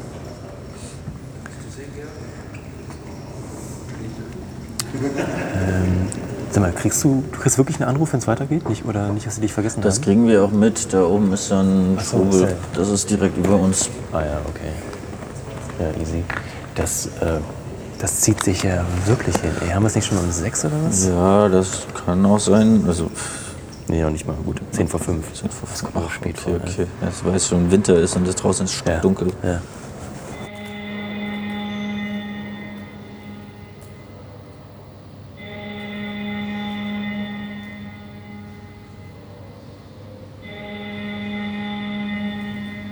Es ist jetzt 18.30 Uhr, wir sitzen jetzt hier und auf einmal äh, kommt dieses Geräusch. Was ist denn das? Tja, es klingt ein bisschen wie ein Feueralarm, ja. aber wer Citizen vorgesehen hat, also noch keine Angst haben. Ähm, nee, das ist die Klingel für die Abgeordneten, die jetzt eine Sitzung haben, ich glaube im Plenum des Deutschen Bundestags. Das heißt, sie dürfen alle mal rüber, beziehungsweise sollen, sie werden aufgefordert, äh, in das Plenum des Deutschen Bundestages. Und es ist eine Art Abstimmung. Und anhand der Lampen, die an den überall sichtbaren Uhren äh, erkennbar sind, die jetzt leuchten, jetzt ist das weiß und rot, kann man die Art der Abstimmung, die Art der Sitzung ablesen. Und ich glaube, das ist eine namentliche Abstimmung Ich weiß aber jetzt gar nicht genau, zu welchem Thema Sterbehilfe oder so wird diese Woche diskutiert. Ist Könnte man genau jetzt auf heute. bundestag.de nachgucken. Ich weiß nicht, welches Thema jetzt abgestimmt wird. Aber das heißt, dass die Abgeordneten, die jetzt in dem nicht öffentlichen Teil unserer Sitzung sind, da raus müssen und rüber ins Plenum im Reichstag müssen. Dann gehen sie wieder in äh, den Sitzungssaal des Auswärtigen Amts, der, äh, das, ja genau, der abhörsicher ist. Und dann irgendwann, wenn die nicht öffentliche Sitzung vorbeikommt und keine weiteren Unterbrechungen sind, kommen sie wieder hier rüber ins Lüdershaus zu unserem Sitzungssaal. Denn wir warten nämlich schon seit knapp drei Stunden, dass es weitergeht mit dem öffentlichen Teil. Ähm, ja, cool. Danke für den Einschub. So. Ja, André, gerade kam die Nachricht, äh, dass der, dass der dritte Zeuge ja eh nicht mehr kommt. Der zweite kommt jetzt auch nicht mehr. Der dritte Zeuge war schon heute Morgen Genau, der abgesagt. Der schon zweite nicht. Zeuge kommt jetzt auch nicht mehr. Also wir haben es ja jetzt auch 18.45 Uhr. Die Uhr bimmelt immer noch. Die müssen immer noch ins Plenum. Äh, und keine Ahnung, wie die Situation drüben im nicht öffentlichen Ausschuss ist. Jedenfalls hat Anne, Mitarbeiterin von Martina Renner, auf Twitter angekündigt, äh, dass die zweite Person heute nicht mehr kommt. Dann habe ich nochmal nachgefragt, ob das wirklich stimmt. Ja, das stimmt wohl. Der zweite Zeuge kommt heute nicht mehr dran. Ja. Und das heißt, wir können jetzt nach Hause gehen, nachdem wir hier mehr als drei Stunden umsonst gewartet haben. Und nur Und einen von drei Zeugen gehört haben. Muss ich noch meine Clubmatte abholen? An vorne, alles klar. Ja, die Clubmate, die sie ja abgenommen haben, weil die keine Ja, Glasflaschen ich, ja genau. Wegen, es ist alles wegen der Sicherheit. Wegen Verstehen schon. Sicherheit. Aber immerhin verkaufen sie Clubmate jetzt auch hier drin. Ja, genau, deswegen gebe ich denen jetzt meine leere Flasche dafür. Da ist ja, die Zukunft ist Entschuldigung. angekommen. Guten Tag, Dieter. Ich glaube, den muss ich. Du hast auch noch einen, ne? Ja, den Besucherausweis müssen wir jetzt Den wieder jetzt abgeben so- und kriegen dafür unseren Pflichtbildausweis dafür. Ah, die wollen wir. Dann müssen wir jetzt einmal durch die Schleuse, Doppelschleuse. Wir sind jetzt draußen, also im öffentlichen Eingangsbereich. Schmeißen die Ausweise rein. Dass die den Perso einbehalten. Ich glaube, das darf man eigentlich gar nicht. Ne? Nee, äh, ich, seitdem ich mal mit äh, dem ehemaligen Datenschutzbeauftragten Peter Schaar in diesem Ho- Hohen Hause war, gebe ich auch kein Perso mehr ab, sondern sie möchten auch gar keinen Personalausweis, sondern ein Lichtbilddokument, ein amtliches Lichtbilddokument. Deswegen gebe ich meine Fahrerlaubnis ab. Herr Betzin Danke. und der Herr Meister. Schönen Tag. Ciao. So, hier geht's gleich raus. Und jetzt dürfen wir auch wieder raus. So, genau. Hier ist alles mit Schleusen. Die letzte Tür wurde jetzt auch nochmal extra aufgemacht. Wegen die Sicherheit. Für die Sicherheit. Guck mal, da oben Aber ist niemand mehr. Ja, Ja. Mann, ey. Können wir jetzt noch mal Ich finde diesen Bau so toll. Die ist so viel Glas, du kann- kann alles von überall einsehen. Transparenz, das Trans transparente ja, richtig, das Parlament. transparent. Wir saßen ja in dieser Cafeteria äh, vorhin. Äh, Wir müssen mal ganz kurz gucken. Ich glaube, hier kommen wir gar nicht so glaub, einfach nee. raus. Sondern wir Ähm, müssen, glaube ich, doch zum so Hauptbahnhof rechts. laufen. Ja, wer- sonst- wer im wir müssen eh ja. um die Bundespressekonferenz drumherum. Dann können wir auch gleich zum Hauptbahnhof. Ach, das ist die Bundespressekonferenz? Das ist das Haus der Bundespressekonferenz, ja. Ah, ich Und dahinter wird das neue Bundesministerium für Familie und Arbeit gebaut, Aha, glaube ich. das ist interessant. Ja, wie fandst du deinen ersten Ausschuss? Ich drehe den Spieß mal rum und ich stelle jetzt die Fragen. Haha. Äh, ich ich fand es toll. Also diese ähm, öffentliche Teilhabe ist cool. Aber es ist schon skurril, wenn er sagt, die Öffentlichkeit ist hergestellt und Ja. Tonaufna und Ton- und Bildaufnahmen sind verboten. Genau, das war krass, ne? Ja, ich durfte da nicht aufnehmen, aber das war die, äh, der erste Satz. Kurz noch eine Belehrung an alle Teilnehmer.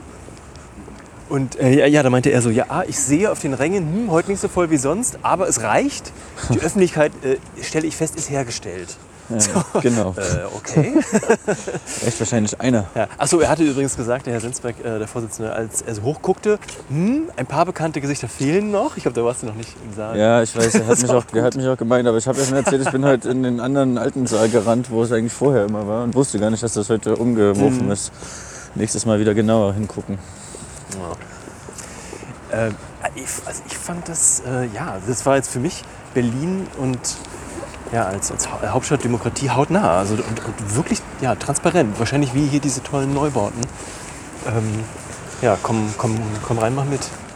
Ja, Transparenz äh, an den Wänden, die aus Glas sind, ähm, aber transparent auch schon nur in einer bestimmten Art und Weise. Also es gibt keinen Livestream. Ähm, okay, das ist ja bei Video, wenn es da irgendwie um äh, Personenschutz, operativen Schutz von Agentenidentitäten geht und so, vielleicht noch verständlich. Aber kein Audio und kein öffentliches Transkript. Ähm, die machen ja eins, aber die geben ihr es nicht an die Öffentlichkeit, sondern äh, das macht dann quasi ich für die. Das ist schon eine skurrile Art, äh, Öffentlichkeit zu definieren. Und dann, was die eben die Zeugen manchmal eben sagen und was nicht sagen. Also tatsächlich hast du dir heute einen Zeugen rausgesucht, beziehungsweise einen erwischt, der, der relativ viel gesagt hat. Genau, auch der- wenn er trotzdem 50 Mal gesagt hat, das sage ich euch nur nicht öffentlich. Genau, Aber es gab auch andere. Zeugen, die haben die ganze Zeit, äh, pff, keine Ahnung, habe ich vergessen, weiß ich nicht mehr, wusste ich noch nie und äh, ja, ihr braucht gar nicht mehr zu fragen, ich will euch eh nichts erzählen. Also das gab es auch schon. Ja, heute war äh, der Herr W.K. nur der Einzige, der von den dreien jetzt tatsächlich da war, ähm, als Kabelbeauftragter Abgriffe an, an, an Kabel und anscheinend ja auch Satellitenübertragung. Ja, und hat ja wirklich viereinhalb Stunden am Stück mit einer, einer kleinen Pause äh, Rede und Antwort gestanden. Ja, ähm, die, äh, auch die Beteiligten da drin freuen sich über Öffentlichkeit. Der Herr Sensburg meint, dass auch so die Öffentlichkeit ist hergestellt und er lobt ja auch unseren Live-Blog und auch andere Leute, die live twittern und so. Es gibt tatsächlich nicht so viel Medienaufmerksamkeit äh, auf diesen Ausschuss, wie ich mir das wünschen würde. Aber nun finde ich dieses Thema auch wichtig genug, um mich selbst da immer reinzusetzen.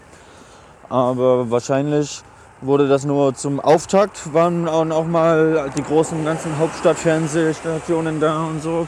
Und das wird dann wahrscheinlich bei prominenten Zeugen wie eventuell dem Ex-BND-Chef Hanning äh, oder auch, ich meine, ich glaube Steinmeier und eventuell auch äh, Fischer und ich weiß nicht sogar, ob die Bundeskanzlerin ähm, und natürlich der Megazeuge Edward Snowden, sofern er denn irgendwann mal nach Deutschland kommen sollte, aber die Union will das ja verhindern. Äh, wenn die dann da sind im Ausschuss, na, dann ist auch jede Menge große Presse da. Aber dann auch nur für ein kurzes Statement. Die setzen sich dann auch nicht zehn Stunden rein äh, und bilden das so detailliert wie möglich ab. Sondern das kommt dann auf den 1,20 äh, Clip in der Tagesschau, wird das zusammen kondensiert, wo meistens nur drei O-Töne von äh, Sprechern drin vorkommen und nicht wirklich, was da eigentlich im Detail passiert, was der Ausschuss ja ergründen möchte. Das hatte ich vorhin noch unterschlagen, die Frage, als, du, äh, als wir über den Herrn Sensburg geredet haben, wie er so einen, einen schrägen Start hatte mit der Aufforderung, Snowden soll endlich mal äh, Beweise, irgendwie Originaldokumente mal vorlegen. Warum wird Snowden nicht vorgeladen? das ist jetzt äh, hochkomplex. Na, so Ja, kompliziert ist das gar nicht. Die Bundesregierung möchte das nicht. Die Bundesregierung möchte das nicht, um die USA nicht diplomatisch zu brüskieren. Das ist der einzige Grund. Der Ausschuss hat einvernehmlich in seinen äh, ja, Zeugenvernehmungsbeschlüssen beschlossen, den Zeugen, ohne den es diesen ganzen Ausschuss nicht gegeben hätte, Ja. ähm, als Zeugen vorzuladen und anhören zu wollen. Aber jetzt äh, hat da ein immenses ja, Hin- und Her-Spiel eingesetzt. Äh, genauso wie, ich hatte vorhin noch mal nachgeguckt, wer der erste Vorsitzende war, aber da ich den nie getroffen habe in seiner Funktion, habe ich das wieder vergessen. War das Binninger? Was welchen Namen habe ich vorhin genannt? Keine Ahnung.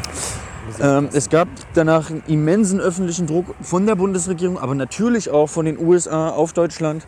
Wenn ihr den Snowden hierher äh, freies Geleit gebt und der müsste dann ja auch weiterhin äh, beschützt werden und ihm ein Asylverfahren zugeführt werden, zum Beispiel. Und, da- und die, ja, da zieht die Bundesregierung den Schwanz ein. Und dann sind die internationalen Beziehungen zu den USA auf dem diplomatischen Parkett wichtiger als dieser Ausschuss, der die Aufgabe hat, den größten Überwachungsskandal der Menschheitsgeschichte aufzuklären, ohne den wir, äh, über den wir ohne Edward Snowden nichts wissen möchten. Und Und selbst jetzt geht da- das hin und her und die Unionsabgeordneten, Regierungsabgeordneten sagen, ja, natürlich wollen wir den weiterhin anhören, aber nicht in Deutschland, deswegen wollen wir nicht eine Videokonferenz machen.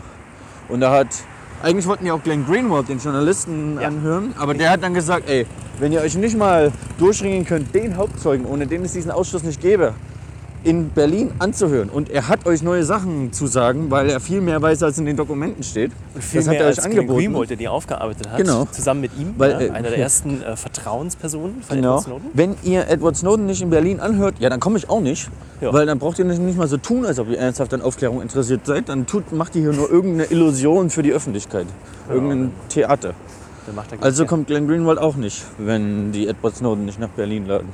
Aber das geht hin und her und hin und her und das überschattet auch große Teile von dem Ausschuss, vor allem äh, von dem Anfang. Und die Oppositionsfraktionen Grüne und Linke klagen jetzt vom Bundesverfassungsgericht in Karlsruhe, ähm, dass er doch nach Berlin kommen soll. Das wird sich alles noch einige Monate, wenn nicht sogar mindestens ein Jahr hinziehen, ehe da das höchste Gericht mal entscheidet und dann äh, schlussendlich entschieden wird, wie man Edward Snowden dann im Ausschuss anhören möchte. Schön. Wir Jetzt laufen im übrigens- Hauptbahnhof. Genau, wir laufen jetzt gerade durch die Tür in den Hauptbahnhof rein, äh, hoch zur S-Bahn. Ähm, ja, vielleicht als, als abschließende Frage. Was ähm, gibst du uns Hörern mit auf dem Weg? Was, was, was motiviert dich? Naja, also es ist mein Dayjob. Ich schreibe als Journalist für Netzpolitik.org und wir haben schon über die Themen berichtet, als Edward Snowden noch für die NSA gearbeitet hat und für Bruce Allen Hamilton und für die CIA und wir werden das auch weiterhin tun, wenn alle anderen Medien nicht mehr drüber schreiben. Das war schon immer unser Thema. Wir haben auch über den Echelon-Bericht, den Geheimdienstskandal vor Snowden berichtet. Äh, aber das, das, heißt, das zeigt auch, wir nehmen dieses Thema immens ernst, denn wir reden hier von der Totalüberwachung der digitalen Welt. Und unsere Welt wird immer digitaler. Alles, was wir tun, denken, fühlen, leben, lieben, passiert digital. Und die Dienste zeichnen das komplett auf und rastern das. Das ist ein mega Kontroll- und Machtinstrument, das eigentlich in einer demokratischen Gesellschaft nicht geht, weil es fundamentalen demokratischen Prinzipien widerspricht, dass es eine informierte Zustimmung der Regierten zu solchen Maßnahmen geben muss. Und das geht nicht, wenn wir noch nicht mal was darüber wissen. Ich kann den Hörerinnen und Hörern nur empfehlen, selbst ihr Recht wahrzunehmen, in den öffentlichen, zu den öffentlichen Sitzungen des Ausschusses zu kommen, nach Berlin zu kommen, gucken auf der Webseite Bundestag, durchklicken auf Ausschüsse, erster Untersuchungsausschuss. Ähm, da sind die nächsten Termine angekündigt und da steht auch dort, wie man sich anmelden kann. Das ist eine Mail an ersteruntersuchungsausschuss.bundestag.de oder so ähnlich. Schreibt man seinen Namen, Geburtsdatum hin, Geburtsort und die nächste Sitzung, wann man kommen möchte. Und schon kann man dann einfach zum Tag der Sitzung am Bundestag ankommen und teilnehmen. Das ist wirklich öffentlich. Du hast das jetzt auch das erste Mal gemacht, war deine erste Sitzung. Aber man kann da, äh, man kann da rein und man kann mal ein Gefühl dafür bekommen, was da wirklich passiert, wie das vonstatten geht und auch, äh, wenn du das weiterhin verfolgen möchtest, was du ja gerade gesehen hast, wie das weitergeht und welche Zeugen eher gutwillig sind und welche Zeugen das Ding einfach sabotieren möchten. Und dann können wir in ein paar Jahren äh, erstens den Abschlussbericht lesen, äh, was die Abgeordneten daraus machen und lesen, welche Schlussfolgerungen die daraus äh, vorschlagen und ziehen wollen. Und dann können wir sehen, ob die Geschichte den Zeugen, die dort sind, recht gibt, ob das wirklich so alles war, wie äh, das geschildert wurde, oder wenn es den nächsten Whistleblower gibt, ob, die nicht, ob nicht manche von denen der Lüge enttarnt wurden. André, da kommt unsere S-Bahn. Besten Dank für deine Einblicke, besten Dank für deine Zeit und viel Erfolg mit deiner Arbeit. Danke dir.